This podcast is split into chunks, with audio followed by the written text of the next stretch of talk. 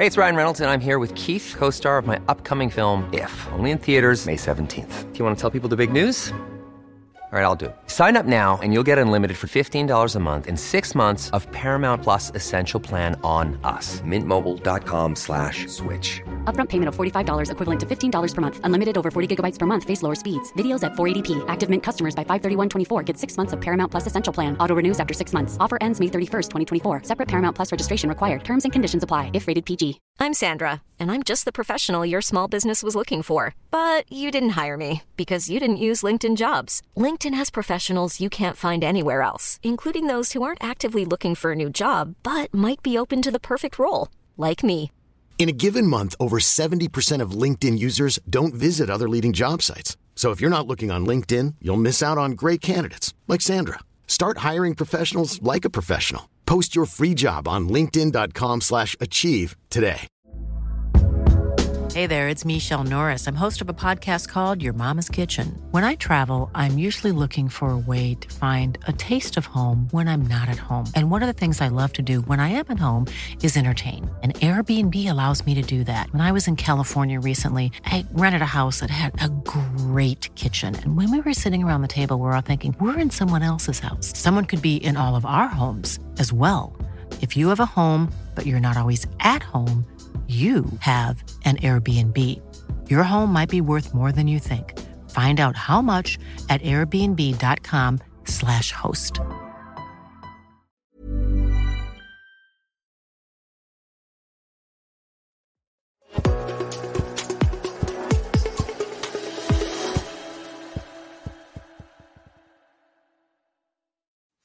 Hello, everyone. Charles Watts here. Welcome back to Inside Arsenal. It is Friday. We are at the end of another working week. We are now just one day away from Arsenal returning to Premier League action with that game against Crystal Palace at the Emirates tomorrow. Lunchtime kickoff, bright and early for that one. Mikel Arteta will be speaking a little bit later on today at London Colney. I will be making my way there in uh, well about an hour's time after recording this video. So uh, hopefully we'll get a second video for me a little bit later on today, reacting to what Mikel had to say in his press conference. We'll sure get surely get the latest team news from him. Find out how everyone is after the trip to Dubai. Of course, probably get updates on the likes of Thomas Partey, uh, Alexander Zinchenko, of course, um, Jurrien Timber after that video, which got everyone excited of him, him uh, working very, very hard in Dubai as well. So lots to discuss with Mikel Arteta. Like I said, that's 1.30 p.m. that gets underway today at London Colney. I shall be there. So keep your eyes peeled on my socials for all the very latest from that.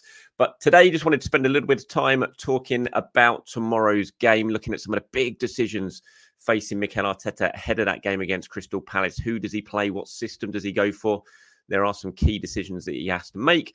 Hopefully, he gets them right, and hopefully, it leads to Arsenal getting back to winning ways and getting back to scoring goals, which has obviously been a big, big problem for Arteta's side. Like I said, plenty for him to sort of mull over in the next 24 hours or so. I'm sure he's been doing a lot of it while the team has been away in Dubai, working out exactly what's going on at the moment, why things have slowed up, why the goals have dried up, why the defense is beginning to leak a few goals, especially from set pieces. There would have been lots for him and his coaching staff to think about. And he's got some big decisions to make tomorrow when it comes to his starting lineup. Obviously, Gabriel Jesus is back training now, which is a good, good thing. He missed a couple of games with that knee injury. Did train over in Dubai, so I expect he will probably start. That is one of the decisions facing Mikel Arteta ahead of the game tomorrow. What does he do with that central strike in that position? He played when with Kai Havertz against Liverpool. I thought Havertz had a good game against Liverpool, aside from the finishing. Of course, he missed a couple of chances, but he was far from alone when it comes to that. Everyone missed chances in that game, it felt like. Um, but I thought his actual performance in that central striker role, um, with everything but the goals, and I know the goals are obviously the most important part. Um, but I thought he played very, very well. I thought he gave Arsenal a bit of a different option in that striker's role. So Mikel has to decide what do you do? Do you continue with Havertz up front or do you bring Gabriel Jesus back in? I think it will be the latter. I'll be surprised if Jesus doesn't come straight back into this side, providing, of course, he is considered 100% fit. If he is, I just think, given he'll have had a whole sort of week and a half of training under his belt, that he'll just walk straight back into this starting 11 and join up with Bukayo Saka and Gabriel Martinelli in attack. There'll be lots of focus on those three going into the game tomorrow. given the lack of goals this season, given it is obviously the big, big talking point when it comes to Arsenal right now, is the lack of goals. They're going to be under the spotlight. They will know that. that I'm sure they've been talking a lot about it while they've been away in Dubai, trying to work out how to get back on the score sheet, how to kind of break the sort of mental block. And I do think it will be, you know, psychologically, it was I think that's a big part of what's going on at Arsenal at the moment when it comes to scoring goals. Mikel Arteta spoke about it after the Liverpool game that it was he felt probably a bit of a psychological problem because we know they can score goals. They did it last season. They all scored plenty of goals last season, and you throw Martin Odegaard into the mix with that as well. They're just not scoring at that sort of rate this season, and they're missing chances that last season they would have scored. It's definitely a mental side of things. Yes, Arsenal perhaps aren't playing at their fluent best going forward this season, especially when you compare some of the attacking displays they produced last season. But they still are creating chances where they should be scoring more goals than they have. Um, and we've seen that in the recent games against West Ham and Liverpool, especially. So they can do it. It's just a case of getting score. I think if they score an early goal tomorrow, it will be so, so important for them. It will just take that weight off the shoulders a little bit and then hopefully they can just calm down. The confidence will come back, and then the goals will flow, and three points will follow. So, yeah, I think Gabriel Jesus walks into that. I mean, if he if he does, then it's a case of what do you do in midfield because Kai Havertz obviously um, played up front in that game against Liverpool. That saw Jorginho brought into the middle, and he played alongside Declan Rice in that role. And he had Odegaard kind of playing ahead of him in the number ten role. It was a bit of a ch- change in the system for that one. But if Jesus starts as a central striker, then what Mikel Arteta does in midfield is going to be really, really important. Now, I have spoken a bit on this channel in the last sort of two weeks or so about how I think Jorginho has been a little bit underused this season. I was happy that he came in against Liverpool. I know not everyone agrees. I read the comments to the videos. I know definitely 100% not everyone agrees with that. But I thought Jorginho played well against Liverpool. I thought in the absence of Thomas Partey, he probably should have been used a little bit more. And when he has been used, I think he's played pretty well and he's given something, he's given Arsenal a little bit more control in that midfield and he's given Arsenal the ability to sort of move the ball a little bit quicker in midfield. So what does Mikel Arteta do? That's what he's going to have to decide against Palace. Do you kind of stick with that midfield and and that system really? That he went with against Liverpool, which was much more of a flat back four, and then the two holding midfielders in Jorginho and Rice closer together. And then you had Odegaard in more of a natural number 10 position with the forwards uh, and sort of either side and in front of him. Does he do that? Or does he kind of revert to type and go back to that 4 3 3 that we're very accustomed to with Arsenal? And that would mean playing Kai Havertz moving him away from the central striker position, of course, because Gabriel Jesus is there, and then playing him alongside Odegaard in one of those two number eights with Declan Rice in the sort of holding role behind him. So that's what he's going to have to decide. I thought Arsenal played well against Liverpool in that with that kind of 4-2-3-1 system. I like the fact that it was just something a little bit different. And Jurgen Klopp spoke about it after the game that he was surprised about Arsenal, how Arsenal set up. He kind of described it as a 4-2-2-2, didn't he? Um, and you know, for all the talk in the summer of some of the transfers that Arsenal made and what the big plan was, was to make him a little bit more unpredictable. That's kind of gone out of the window a bit this season because of the injuries, because of the unavailability. Some really key players that give Arsenal that unpredictability in terms of how they can set up and how they can play. They have fallen back into that trap of being a little bit predictable in terms of how they're going to set up and who's going to start. And against Liverpool, it was just a little bit different, and it definitely caught Liverpool by surprise. And had Arsenal had their scoring boots on in that game, then I think it would have won them the game because Liverpool, it took them 60 minutes or so to kind of work it out a little bit and grow into the game. And by that time, you know, Arsenal should have been out of sight. So it's going to be a big decision, I think, for Mikel Arteta to make there. You know, we're so used to the 4 3 3 that we kind of take it as a given now. But I thought that was a good little shake up against Liverpool, and it'll be interesting to see if he does that again. Let me know what you guys think on that. Do you want to go back to the 4 3 3, or would you kind of like the system that Mikel played against Liverpool? And do you think Jorginho and Rice um, could work tomorrow, or do you think that's probably a little bit too safe, a little bit too? I don't know if negative's the word, but probably more safe uh, when you're playing at Crystal against a struggling Crystal Palace side at home. Do you think the extra option, extra attacking option of having Kai Havertz there uh, makes Arsenal a little bit stronger? Um, I think it'll probably go back to the four three three. I I think, but we'll we'll wait and see. Obviously, a lot's going to depend defensively on the fitness of Alexander Zinchenko. We'll get an update from Mikel a little bit later on today on that. Um, as far as I'm aware, he's certainly considered a doubt for this game, but we'll see if he's made it. You know, you never know. He's obviously not been in any of the training pictures or the training videos, but you've got to take that with a little bit of pinch of salt at times for Arsenal. If there's any player who's an injury doubt, they'll always be, they'll always, the photographer and the videos, they'll always be told to avoid them in the clips just because they don't want to give anything away ahead of the up, upcoming game and give the opposition any clues in terms of who is going to play. So just because he's not in that those clips doesn't mean he's definitely out this weekend. It just means that Arsenal could potentially be trying to uh, pull the wool over Crystal Palace's eyes a little bit because they definitely do look at things like that. And Mikel Arteta is very hot on that when it comes to training pictures and things. Um, but he is a doubt. And if he doesn't play, you would think it's probably going to be Jakub Kiwior. I don't really see who else it could be, to be honest. Um, and again, maybe the change in system against Liverpool was because Mikel looked at it and thought, you know what? Kiwior really struggled trying to play the inverted left back role against Fulham. He came off at half time in that game. Then he played him again against Liverpool, but this time it was much more as a traditional left back. He didn't really give him the responsibility of coming into the midfield because he didn't need to, because he had Declan Rice and Jorginho playing there together as a pair.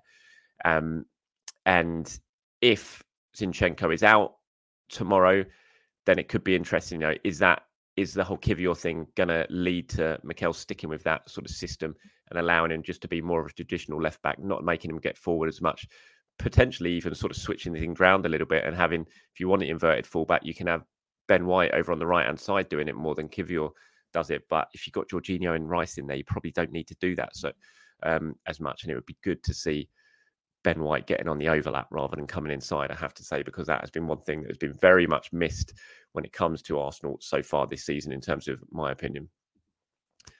This is the predicted 11 I have gone for. If you're watching this on YouTube, you can see it on the graphic in front of you. This is what I think Mikel is going to do. Like I said, this is not necessarily what I would do. This is what I predict Mikel Arteta is going to go for tomorrow. Now, I'm presuming Zinchenko is injured. You know, that's not me saying he's definitely injured. I'm just presuming he's injured. So that's why I've gone for the back four that I have. So Raya, I'm going for in goal. Back four of Ben White, Saliba, Gabriel, and then Kiwior as the left back. I think he's going to go Rice, Havertz, Odegaard, despite everything I've just said about how I'd kind of like to be Jorginho. Um, so yeah, I'm going for midfield of Rice in the holding role, Odegaard and Havertz playing ahead of him in the two sort of number eight roles. And I'm going Saka, Jesus, and Martinelli. I'd be surprised if it's not that, but you know, there is some decisions for Mikel to make, so it could be very, it could look a little bit different. But that's the eleven I'm going for: Raya, White, Saliba, Gabriel, Kiwior, Rice, Odegaard, Havertz, then Saka, Jesus, and Martinelli. Let me know what you guys think in the comments below. Is that the predicted eleven you reckon he'll go for? If not, what do you think he will go for, or what do you think he should go for? Let me know as always in the comments below. Hey there, it's Michelle Norris. I'm host of a podcast called Your Mama's Kitchen. When I travel, I'm usually looking for a way to find a taste of home when I'm not at home. And one of the things I love to do when I am at home is entertain. And Airbnb allows me to do that. When I was in California recently, I rented a house that had a great kitchen. And when we were sitting around the table, we were all thinking, we're in someone else's house. Someone could be in all of our homes as well. If you have a home, but you're not always at home, you have an Airbnb. Your home might be worth more than you think. Find out how much at airbnb.com/slash host.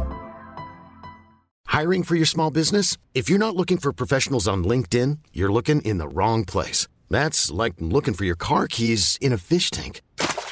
LinkedIn helps you hire professionals you can't find anywhere else, even those who aren't actively searching for a new job but might be open to the perfect role. In a given month, over 70% of LinkedIn users don't even visit other leading job sites. So start looking in the right place. With LinkedIn, you can hire professionals like a professional. Post your free job on linkedin.com slash achieve today.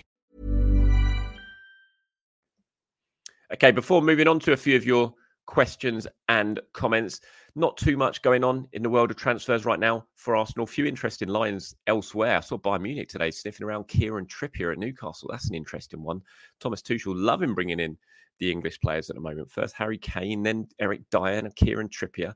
Interesting to see if Newcastle do that. We know they do have to sell some players. They've admitted it themselves if they want to do any transfer business. And when you look at Trippier, as good as he is, um, as important a player, and he has been a massively important player for them, coming in and sort of starting on the starting off the the kind of revamp after the takeover.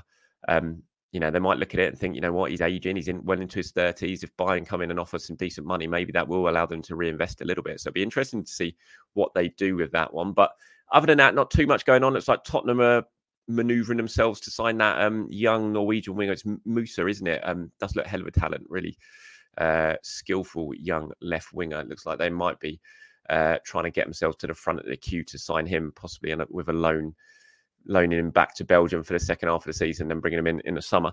Um, but other than that, not much going on in the Arsenal front. Nuno Tavares is being mentioned as possibly heading back to Marseille, where he played last season on loan. He's at Nottingham Forest at the moment, struggling for game time there. Did play for them in the FA Cup against Nottingham Forest, uh, sorry, against Blackpool in the replay in the week. Didn't do too well. Saw Nottingham Forest fans on Twitter slating his performance a little bit.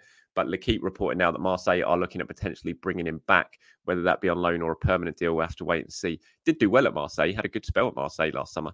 Um, uh, last season. Tailed off a little bit, had a really good start, scored some goals for them, but he played, made lots of appearances for them, and uh, they've just sold Lodi, haven't they, to Saudi Arabia, and they're looking at bringing in a, a, a, left back or two to make up for that. And Tavares is on the list according to the keep, so that's something we'll keep an eye on. Um, would mean Arsenal recalling him, obviously, from his spell at Forest or Forest um, sending him back to Arsenal. And I did see a report from, um, uh, I think it was the Athletic, wasn't it, that Forest are going to look at a couple of the loan deals that they've got. Um, so wait and see what happens with Nuno. Other than that, it's all quiet on the Arsenal front. I'm sure we'll find out a little bit more from Mikel Arteta later on today about whether anything could happen between now and the end of the window. Uh, one player who Arsenal were linked with last summer didn't sign him. He's ended up at West Ham. Had a lot of messages like this. Obviously, Kudus scored two great goals yesterday, um, or one great goal and one slightly deflected goal in Ghana. That was crazy second half. Ghana versus Egypt uh, over at AFCON finished 2 2. Kudus scoring both goals for for Ghana. And um, I've had a lot of comments from people like this here saying Arsenal made a big mistake not signing Kudus. So we linked the whole summer, but ended up with Havertz. Kudus was much cheaper. And now we see how he's impacting West Ham. What a mistake. Uh, for Arteta not to sign him. I, I, don't quite kind of get the whole Havertz thing, why Havertz needs to be mentioned in this, because you know, I, I would have liked Kudus. I said it at the time. I thought that would have been a smart signing, and everything I've seen from him since he's come to West Ham, nothing's changed my mind about that. Um, clearly, a really talented player, and I think he would have been great at Arsenal. But I don't see why Havertz sort of comes into it because at the end of the day, Arsenal had to sign a replacement for Granit Xhaka, and as good as Kudus is, he wasn't a replacement for Granit Xhaka. He was not going to play in a sort of left eight role. You know, he can play maybe as a ten, but certainly out wide. But he's not going to play in a left left sided midfield role. Um, and so I don't see why sort of Havertz gets thrown into the conversation when it comes to um, Kudus because Arsenal had to sign someone to replace Granit Xhaka. That money had to be spent somewhere. They went with with Havertz, um, and whatever your views on that, I don't really see why Kudus is kind of linked into it because they, even if they'd have signed someone else to play in that left-sided eight role, not Havertz, they still wouldn't have been able to sign Kudus because the money would have been spent on that left eight role. If you if you see what I mean, so it's yeah, look, as frustrating as it was not to to to get him. And I think it is frustrating because I think he would have made a real big impact Arsenal, and he would have provided a lot of competition and um, and cover for the wide men as well. And especially right now, you know, when they're struggling, you could have really used him. But I don't I don't really know why. sort of you look at the the Havertz signing as a as a thing against that move because I just think Arsenal had to sign a left sided eight and they went with him. Um, Pete Hero, I wanted to respond to this because he responded to Inside Arsenal Extra Time, myself and James Benge yesterday, saying it's generally wild that every time you say Kai's name, you guys have to take a shot at him. Everyone else gets a pass, but you guys laugh at Kai all the time. It's so frustrating. The things you say the fans are maybe getting on him too much is coming from people in your position, including you guys. It's just a bad look. Very, uh, I think that's goals and assist focused analysis. He deserves less slander for this channel. It's um yeah, which sort of is an interesting one. I mean, I get it's like I, I, don't know, I can't really win when it comes to Havertz because I get so many people commenting and saying you're defending Havertz too much, you're defending him far too much, you're giving him a pass, it's Arsenal PR, blah blah blah blah blah. And then I get people like Pete here who, who seems to think I'm slandering Havertz, and I would never want to slander Kai Havertz. And I've, I've stood up for Havertz a lot. I think. Um, I, I think it's fair to question the signing. I think 100% it's fair to question the signing. Um, I think he's been much, much better. I think he's given Arsenal a, lo- a lot more than he had in the last sort of six weeks or so. And I think I would have liked to have seen him more as a central striker. But um, I think it's definitely right to question the signing or fair to question the signing at this point. It was a big, big signing, big, big money for replacing a big, big player in Granit Xhaka. And I don't think it's worked yet. Um, but that's not slander. That's just opinion. Um, but I think he's done very well at times as well. And I've said plenty of times. He has done very well. So yeah, it's just an interesting one now. I don't. I feel like I can't really win, um, which is the way when it comes to football analysis and opinion. You've always got two, people on two different sides. But yeah, I don't think I think it's a bit harsh, Pete, to say uh, slander when it comes to Kai Havertz. It's just uh, it's just opinion more than slander. But uh, that's just me, the way I think of it. And here's one from um, uh, Lanzara Vec or Lanes Ravek. Sorry if I've got that totally wrong. I said you'd start with Havertz in midfield against Palace, as he was one putting the ball in the net before he had that one game ban. Being Palace at home, I think he gives us an added goal threat. Uh, that when we would have with both Rice and Jorginho playing. Charles, what was your first memory of an Arsenal match? Mine was uh, second of the 12th, 1990, Arsenal 3, Liverpool 2, uh, Liverpool nil was televised on ITV. On that last point, I was at that match. I think I haven't gone and looked at it yet, but that 3 0, I'm sure that was the game where third goal was scored by Smudger from Merse. Did a really clever back heel in front uh, to, when Arsenal kicking towards North Bank, right towards the end of the game, his last few minutes. Merse did a brilliant back heel, and Smith ran onto it from the angle and drove it into the far corner in front of the North Bank. Brilliant, brilliant goal. Uh, and yeah, I was in the junior gunner section in front of the West Stand watching that game. Brilliant game. Um, and yeah, brilliant season. That, and that was uh, when Arsenal showed just how much better than Liverpool were uh, than Liverpool they were that season as they went on to win the title, of course, for the second time in three years under George Graham. My first memory of Arsenal match, I think I have vague memories of the 87 League Cup final, the Charlie Nicholas final against Liverpool, but my first proper vivid memories of Arsenal the, was the 90 uh, was the 88 League Cup final. Unfortunately, defeat when Arsenal lost 3-2 against Luton at Wembley. I, I remember that game so vividly. I wasn't there. I was upset that I didn't go. My dad went, but he thought I was too young to go to the match. So I watched it on TV, lost 3-2, cried my eyes out my mum sent me to my bedroom because I said I wanted to kill Nigel Winterburn because he missed a penalty to make it 3 1. And uh, yeah, I've just got that game and my emotion sort of scarred into my brain from it. I think that's my first real proper memory of Arsenal, although I do have slight vague recollections of the cup final the year before when Arsenal won uh, against Liverpool, but the Luton one's far more prominent in my mind. In terms of the first comment, the Havertz one, yeah, look, as I said, I wouldn't. I, I think that's probably what Mikel will do, and I, I think it's. I, as I, I kind of taught myself out of it. Like I, you know, I really liked Jorginho and Rice playing together, but I do think. I, I get your point. You know, when you're at home to a struggling Palace side, do you want that? Is is playing Jorginho and Rice together really needed? Is it a little bit too safe? Do you want the added goal threat? And like you said, you know, Havertz was scoring goals before his ban, and um, he does add he does give you that goal threat. And like I said, I thought he played very well against Liverpool. He just didn't score. Uh, he didn't finish well enough, but if he does this time, if he gets those chances again, you would hope he would score this time around. So interesting one. But thanks very much for your uh, for your comments there. And this is the last one from Justin. It says, "Hi Charles, don't you think Partey returns at right back instead of partnering Rice um, in midfield?" I hope not. That's all I can say. I really, really hope not. Uh, the one thing that worries me a little bit about that possibility is Mikel the other day when he talked about Partey's injury, how it robbed him. And he said, I think one of the questions in the press conference was, "Have we seen, really seen this season what your plans were for the team?" And he said, "You saw it for one game," and that's obviously in response to the fact that Timber got injured and Timber not play it, being able to play, and in that game, Partey was playing at right back and it does worry me a little bit is that his thinking was for the season, or certainly for a large for some of the games to to use that option of Thomas Partey right back um, quite a lot, and that worries me because I don't like that option at all, and I want to see Thomas Partey when he's back fit. I want to see him playing in midfield. So I think in the big games, as we saw in the Community Shield, Rice and Partey will play together in midfield. I think that's pretty obvious. But in some of the other games, maybe would would we see Partey at right back like we did it earlier on the season? I feel like I probably would, given what Mikel Arteta said the other day, but it's not something that I would want to see, put it that way. Um, but that's it from me, everyone, today. Thank you very much for your time. As always, thanks for watching. Thanks for listening. Like I said, hopefully there will be another show a little bit later on today, a much shorter one, just giving updates from London Colney after Mikel Arteta's press conference. So keep your eyes peeled for that. But until then, have a very good Friday, everyone. Speak to you soon. Bye bye.